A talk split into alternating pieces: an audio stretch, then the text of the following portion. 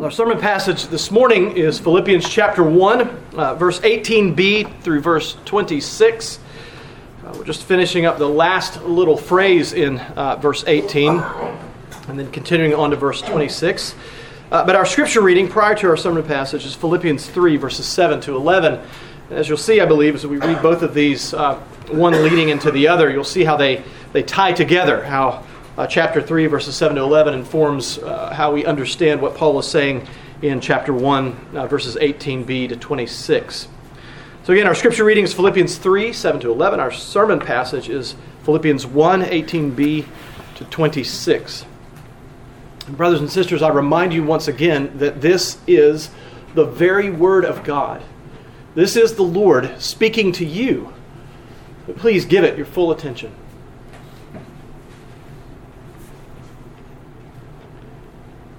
Paul writes in Philippians 3, verse 7 But whatever gain I had, I counted as loss for the sake of Christ.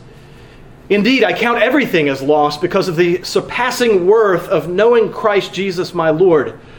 For his sake I have suffered the loss of all things and count them as rubbish, in order that I may gain Christ and be found in him not having a righteousness of my own that comes from the law, but that which comes through faith in Christ, the righteousness from God that depends on faith, that I may know him and the power of his resurrection, and may share his sufferings, becoming like him in his death, that by any means possible I may attain the resurrection from the dead. And now turning, if you will, to Philippians 1 18b to 26. Yes, and I will rejoice, for I know that through your prayers and the help of the Spirit of Jesus Christ, this will turn out for my deliverance. As it is my eager expectation and hope that I will not be at all ashamed, but that with full courage, now as always, Christ will be honored in my body, whether by life or by death. For to me, to live is Christ, and to, to die is gain. If I am to live in the flesh, that means fruitful labor for me. Yet which I shall choose, I cannot tell. I'm hard pressed between the two. My desire is to depart and be with Christ, for that is far better. But to remain in the flesh is more necessary on your account. Convinced of this, I know that I will remain and continue with you all for your progress and joy in the faith, so that in me you may have ample cause to glory in Christ Jesus because of my coming to you again. This ends the reading of God's most holy word. Let's pray. Our gracious God, we pray that you, by your Spirit, would teach us to have this same mind that to live as a Christian is Christ, and that to die is gain. But we pray that by your Spirit we would understand what this means. So please guide us now as your word is preached. Guide the one who preaches and guide those who hear. And help us all, dear Lord, to glorify you as we hear your word today. We pray this in Jesus' name. Amen. Now, you may very well remember from last week's passage that Paul told the Philippian saints there that despite the fact that there were some who preached Christ in order further to afflict Paul in his imprisonment, he rejoiced in the fact that Christ was being preached. It didn't bother him that those brothers were trying to persecute him by preaching Christ out of envy and rivalry. He was just happy to know that Christ was being proclaimed. And now, in this morning's passage, he tells the Philippians that he will rejoice into the future. He rejoiced in the fact that those rivals were preaching Christ and that those who uh, were with him were preaching Christ. But he rejoices into the future, even despite the fact that the future for him at this point is exceedingly uncertain. Because you see, Paul faces the prospect that his appeal to Caesar, to, to none other than, than Nero, might end in a death sentence. And so Paul's words regarding his death in these verses aren't just for dramatic effect. Paul rejoices now, despite his less than optimal circumstances, and he will rejoice on into the future, despite the fact that a painful death is on the horizon, at least potentially. It's there. And that indicates what one commentator described as Paul's ongoing commitment to rejoice. Now, how many of you have said to yourself, I hereby am committing this day on into the future to rejoice? I'm going to rejoice not trying to discredit you. If some of you have, please don't be offended by what I'm about to say next. But I, I doubt that many of us have. I can't say that I have. And, and so I'm not setting myself up as some sort of uh, great example. But Paul is saying that he here, he here is, is committed to rejoicing. He's going to rejoice no matter what happens to him. He's not just speaking optimistically about his ability to rejoice in the future despite dire circumstances. He is speaking out of his commitment to rejoice no matter what no matter what happens, no matter what comes his way. Well, you know this. You know it because you live in this world. You, you know it because you, you hear the kinds of things that happen, uh, go on, or said in popular culture. You may even know it because these kinds of things have come out of your own mouths. But these days, rather than having a commitment to rejoice no matter what, people seem to have a commitment to sigh and to groan, to complain. But Paul will rejoice. For, as he says in verse 19, I know that through your prayers and the help of the Spirit of Jesus Christ, this will turn out for my deliverance. Now, there's something to, to note here, and quite honestly, I did not know this uh, until studying up on this passage, going through the commentaries. Didn't identify this. But verse 19 contains a composite quotation from the Greek Old Testament version of the book of Job. So some of you have heard the term the Septuagint, the Greek Old Testament uh, of uh, uh, that the, the, Hebrews in Paul's day, the Jewish people in Paul's day used. That was their that was their Old Testament, their Bible. And this verse contains two separate quotations from the book of Job. The first part of the quotation, for I know that, it's found only four times in the Greek Old Testament. And one of those times it's found in Job chapter 19, verse 25. Now, some of you, you may know what this verse is. You may remember it from last year when we went through it. You may have memorized this verse. This is the one verse that most people who know any verses from the book of Job know. This, is, uh, this comes from that. For I know that my Redeemer lives, and at the last he will stand upon the earth. For I know that the, the, the Greek there in Paul's letter in Philippians is identical to the Greek in the Old Testament, the Greek Old Testament version of, of the book of Job. Now, the overall verse is slightly different than what we have just read. If you were to translate from the Greek and put it into English, it would come out somewhat differently than what we read in the ESV or other English translations, and that's because they're primarily based upon uh, the, the, the, Hebrew uh, text of the Old Testament. But those first three words, for I know, those are identical. Now, this could just be chalked up to coincidence. It might just, for I know, that's a very, fairly common phrase. Uh, so it could be chalked up to coincidence, for, uh, but for the fact that Paul then quotes from a different passage uh, in Job. Job chapter 13, verse 16, which reads in the ESV, This will be my salvation, that the godless shall not come before him. Now, the phrase, this will be my salvation, in the Greek version of Job is identical to what Paul writes in verse 19, which is translated in the ESV, this will turn out for my deliverance. The word salvation there in uh, the book of Job, the Greek version of the book of Job, is the same as uh, the Greek word in Paul's letter here to the Philippians in verse 19. A more literal rendering of, rendering of the word order in verse 19 of our passage in Philippians would be For I know that this will turn out for my deliverance through your prayers and the help of the Spirit of Jesus Christ. You see, the, the, the ESV, it, it, inverts some of the word order there, but if you just follow the Greek word order, that's about the way it goes. And so what you see is these two phrases one from Job 19, verse 25, one from Job 13, verse 16, they're actually just mashed up together right after. One flows into the other in the, verse 19 of the book. And so these two phrases that Paul uses at the beginning of verse 19, quoting from two different passages, passages in Job, is not by mistake. It's not by accident, not coincidence. One commentator writes The proximity of the two citations from Job confirms Paul is intentional in this citation. Paul meant to quote from these two verses. He intended for his readers to know that he's quoting from the, the, book of Job. And, and certainly they would know uh, Job 19, verse 25, and, and uh, very likely they would know the other verse as well. But what purpose could Paul have had in quoting from these two passages from Job? Well, I think we can imagine this. If you've read the book of Acts, you know that Paul has suffered uh, immensely in his life. It would have been very easy for Paul to identify with Job in his sufferings. Paul, too, had suffered profoundly in his life. And the book of Job would have been a great source of comfort for Paul in the midst of the hardships that he encountered in those missionary days. And the particular passages that Paul chose to quote from are they're taken from sections of the book of Job in which Job is making bold declarations to the three friends about his hope of meeting with God. He's telling the three friends, "For I know that my redeemer lives." But then he says in chapter 19, verse 26, right after he said that about, I know that my Redeemer lives, he says, And after my skin has been thus destroyed, yet in my flesh I will see God.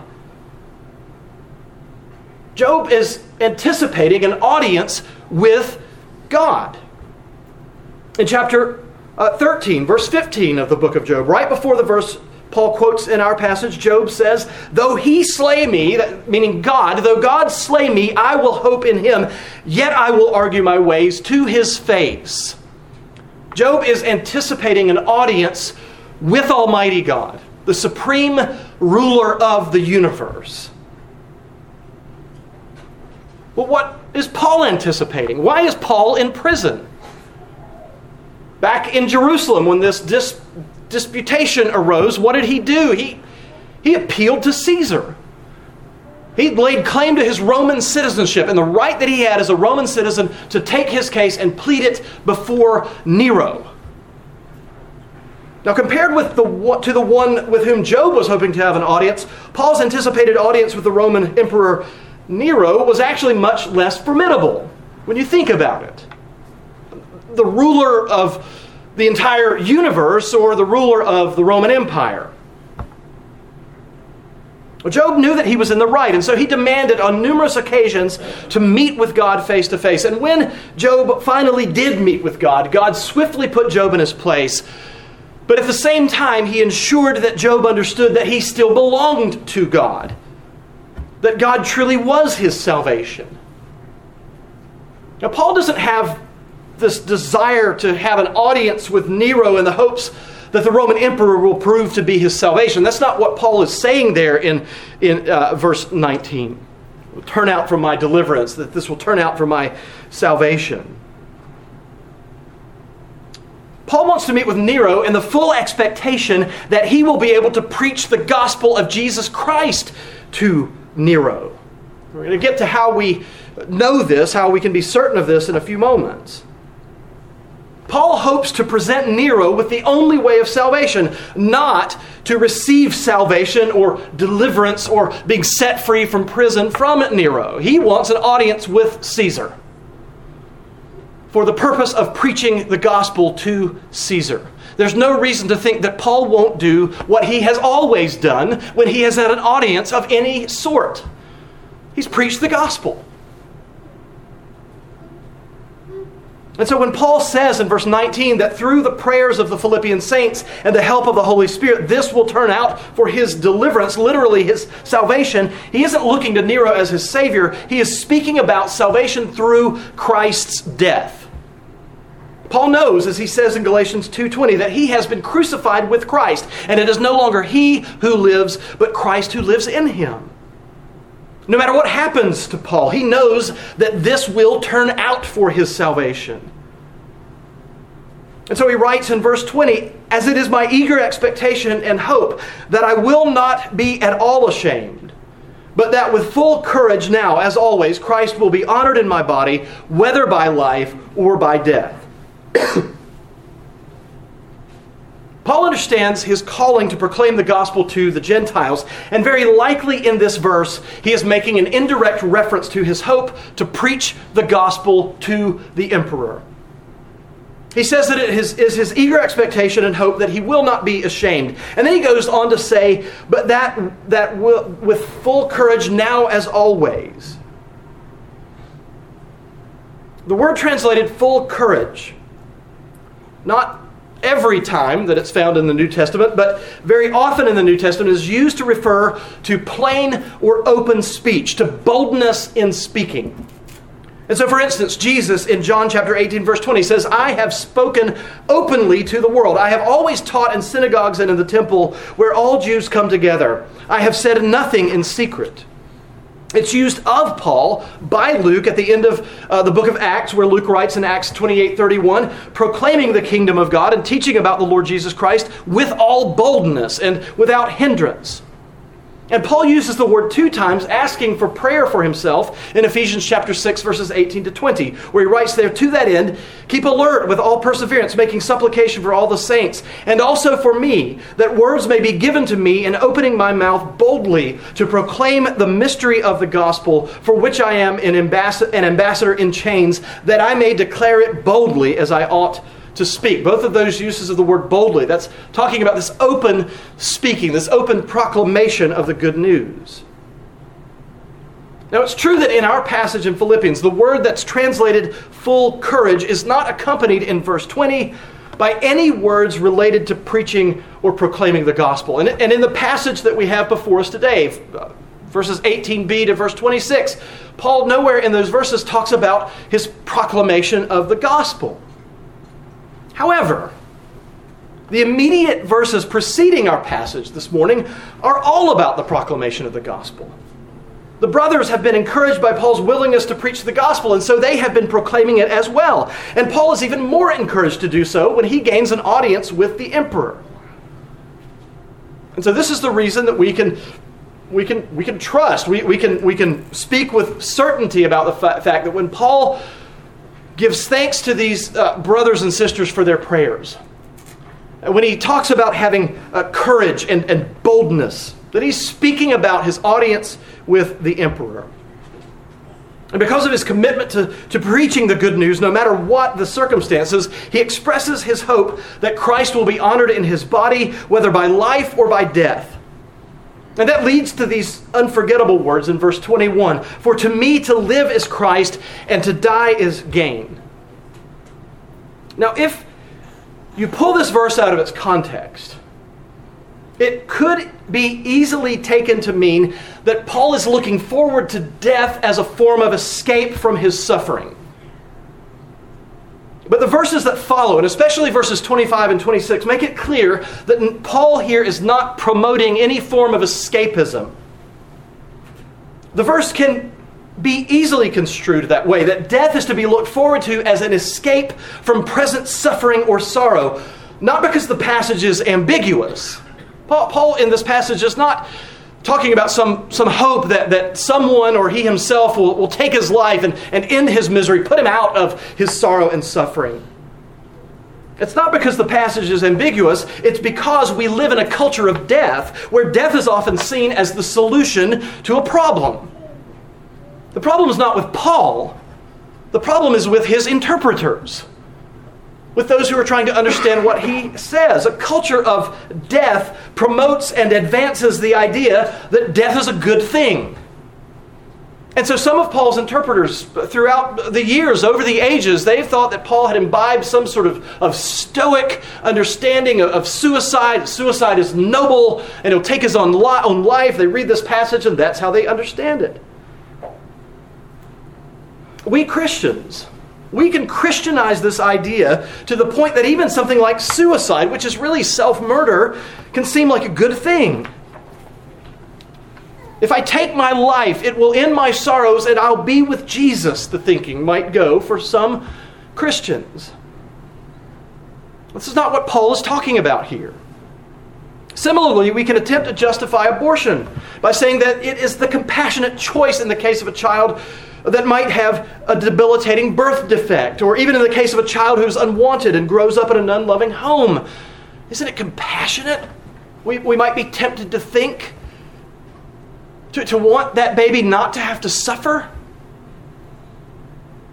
We can convince ourselves that it would be better for that unborn child to die and be with Jesus than to live a miserable life. And euthanasia can be similarly construed. I was recently privy to a conversation in which two people, surprised, no, nobody in this church, don't worry, just out in the wider world, who said, You know, when things get toward the end and, and things aren't looking too good for me, I'm going to move to Oregon. And the, and the indication there was, I'm going to go there and I can make sure that my life is, uh, I'm put out of my misery. All of this is simply the permeation into our thinking of the culture of death in which we live. This is not biblical thinking. Not at all. Now, I, I know, I, I, I understand, I, I do think I get it. That situations in life can sometimes become so difficult, so painful, so sorrowful, so challenging that you want nothing more than to go and to be with Jesus and you just want to give up, throw in the towel. I know and I understand that. And, and I, and I know uh, from conversation with, with, with people, again, no one here necessarily, but people in the wider world, that when you get up in age and the aches and the pains and the chronic illnesses and, and all of those struggles that are attendant with it, it becomes very attractive to want to escape all of that and to, to get away from it. Most definitely, the addictions that, that so many people face in our society they come out of this idea I've got to escape, I've got to get away from this, I can't deal with this, I don't want to suffer anymore. And so you can see that, that, that drugs and alcohol abuse, these are just a form of, uh, of, of slow and, and steady and subtle suicide. This is not an option in the Bible. The Bible makes it clear that death is one of our enemies. Death is not to be celebrated, it is to be lamented. When Paul says, For me to live is Christ and to die is gain, what he means is that by faith in Christ, he is in Christ. He possesses Christ. If he continues living, it is Christ who lives in him, as he says in the aforementioned Galatians 2:20. As he will say later on in chapter 3 verse 8, which we read earlier, indeed I count everything as loss because of the surpassing worth of knowing Christ Jesus my Lord. For his sake I have suffered the loss of all things and count them as rubbish in order that I may gain Christ.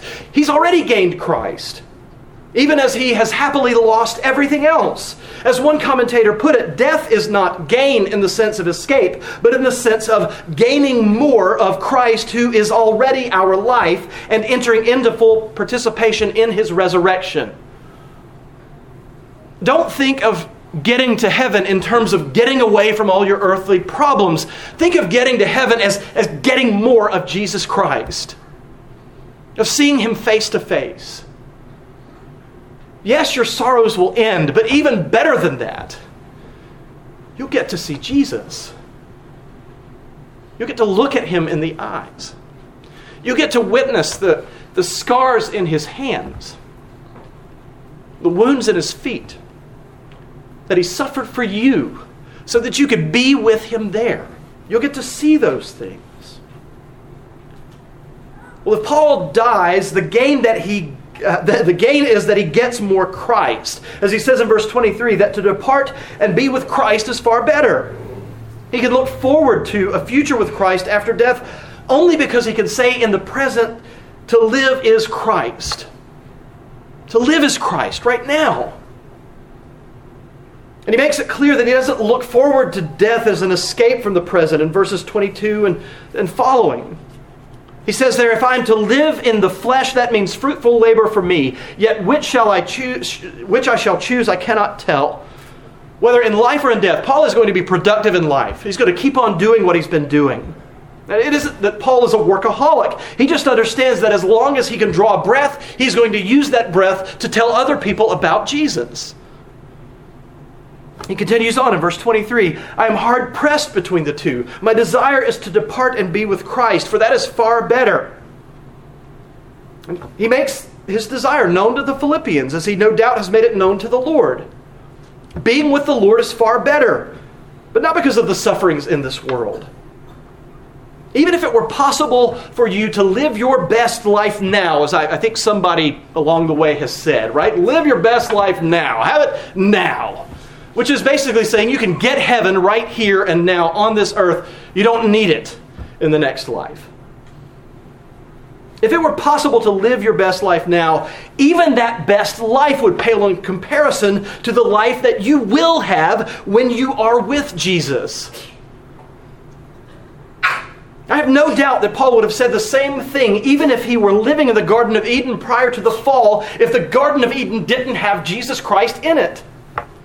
If that were the case, he would still say that it is far better to depart from that paradise so that he could be with his Lord. But the reality is that he lived in a fallen, sin filled world. And so, as he says in verse 24, but to remain in the flesh is more necessary on your account.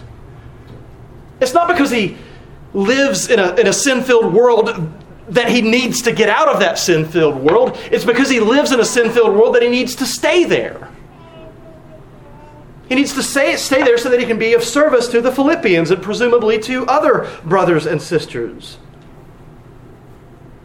Verse 24 gives a sense of the concern that Paul has for the Philippians, both a general concern for them based on his deep love and affection for them, but also a specific concern for them because of the disagreements that have arisen in the Philippian church. He's, he's concerned. He doesn't want this church to blow up.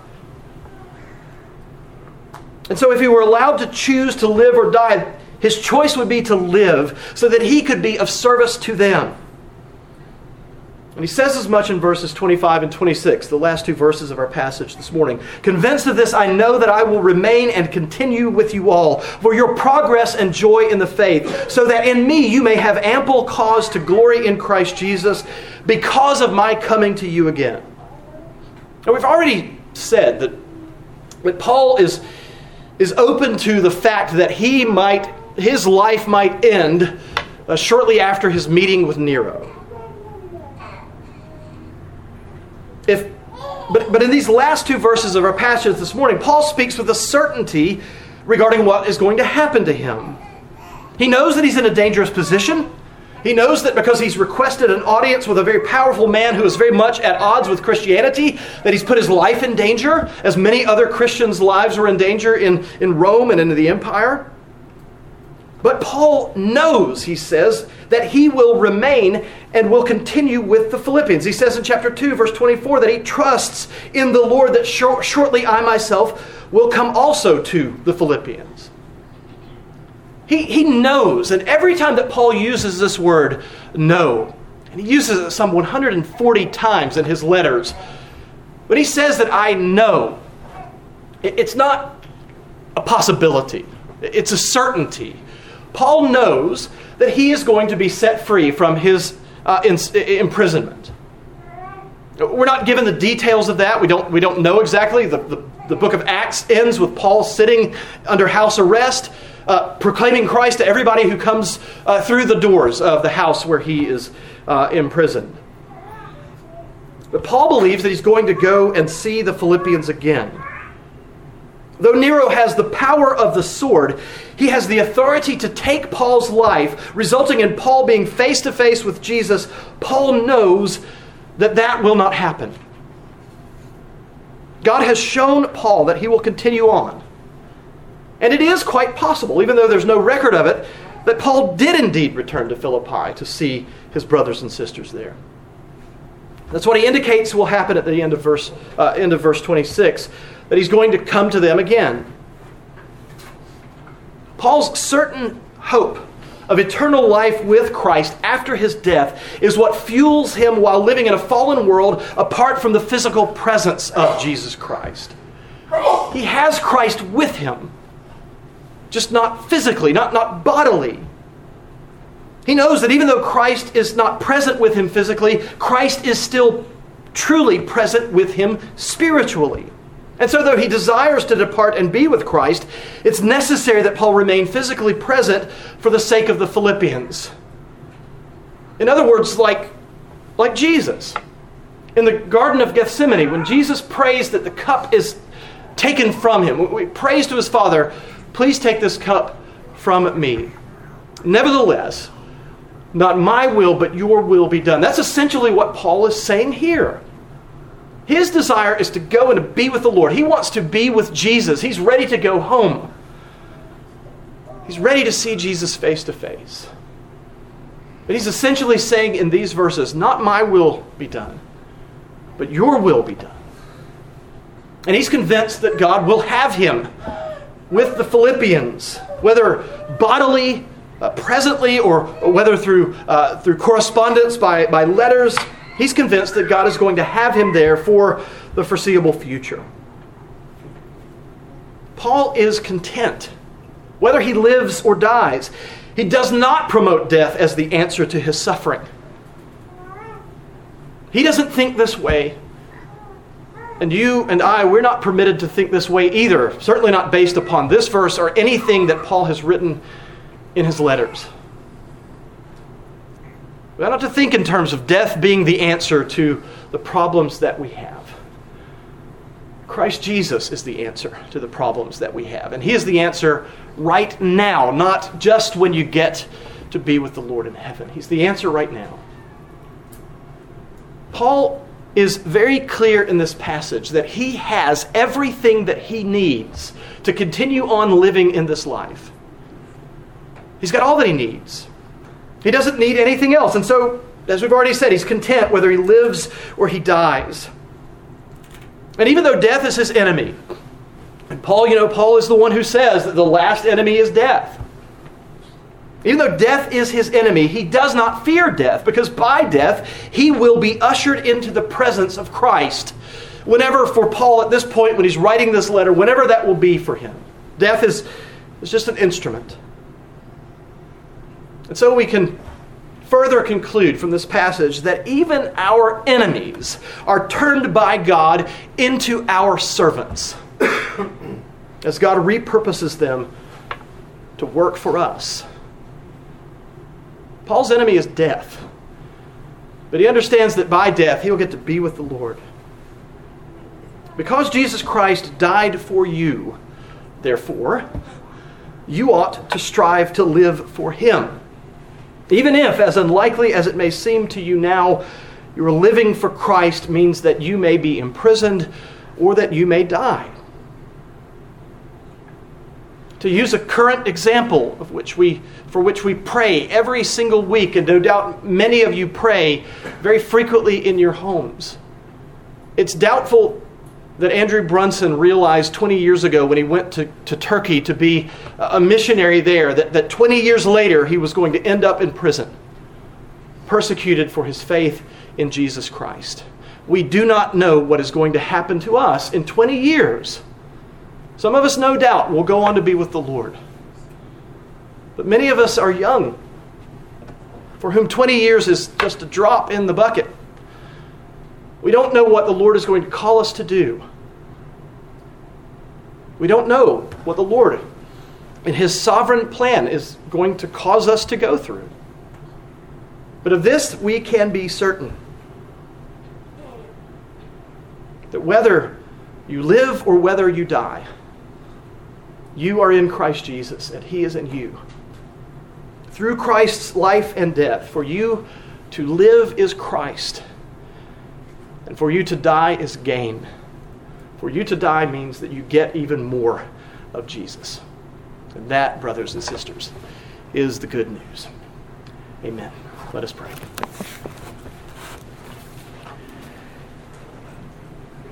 Our gracious God, we thank you for your word today. Lord, we know that some, even in this room, some look to death as uh, potential answer to many of their problems. But we know that we, we often look to death in the sense that it will bring us to Christ Jesus. We also know, dear Lord, that there are those here who fear death, who, who, for whom death makes them very anxious. They worry about what might happen to them. For both, dear Lord, we pray that you would give them assurance we pray that you would calm their souls. We pray that this passage, passage in the book of Philippians, a portion of your word, that you would use it to give us the knowledge that Jesus Christ has died for us. Therefore, we will live in this life and in the next. Well, Lord, we pray for those who may be struggling and on the verge of giving up hope, that you would sustain them. We pray for those uh, whose time may be short. But Lord, we don't we all know that we don't know the day or the hour when you will take us home. And so we pray that we could have the same mind as, as the Apostle Paul to live as Christ, to die as gain. Help us, dear Lord, to be content in life or in death. Our gracious God, we pray for your blessings upon us now. We pray this all in Jesus' name. Amen.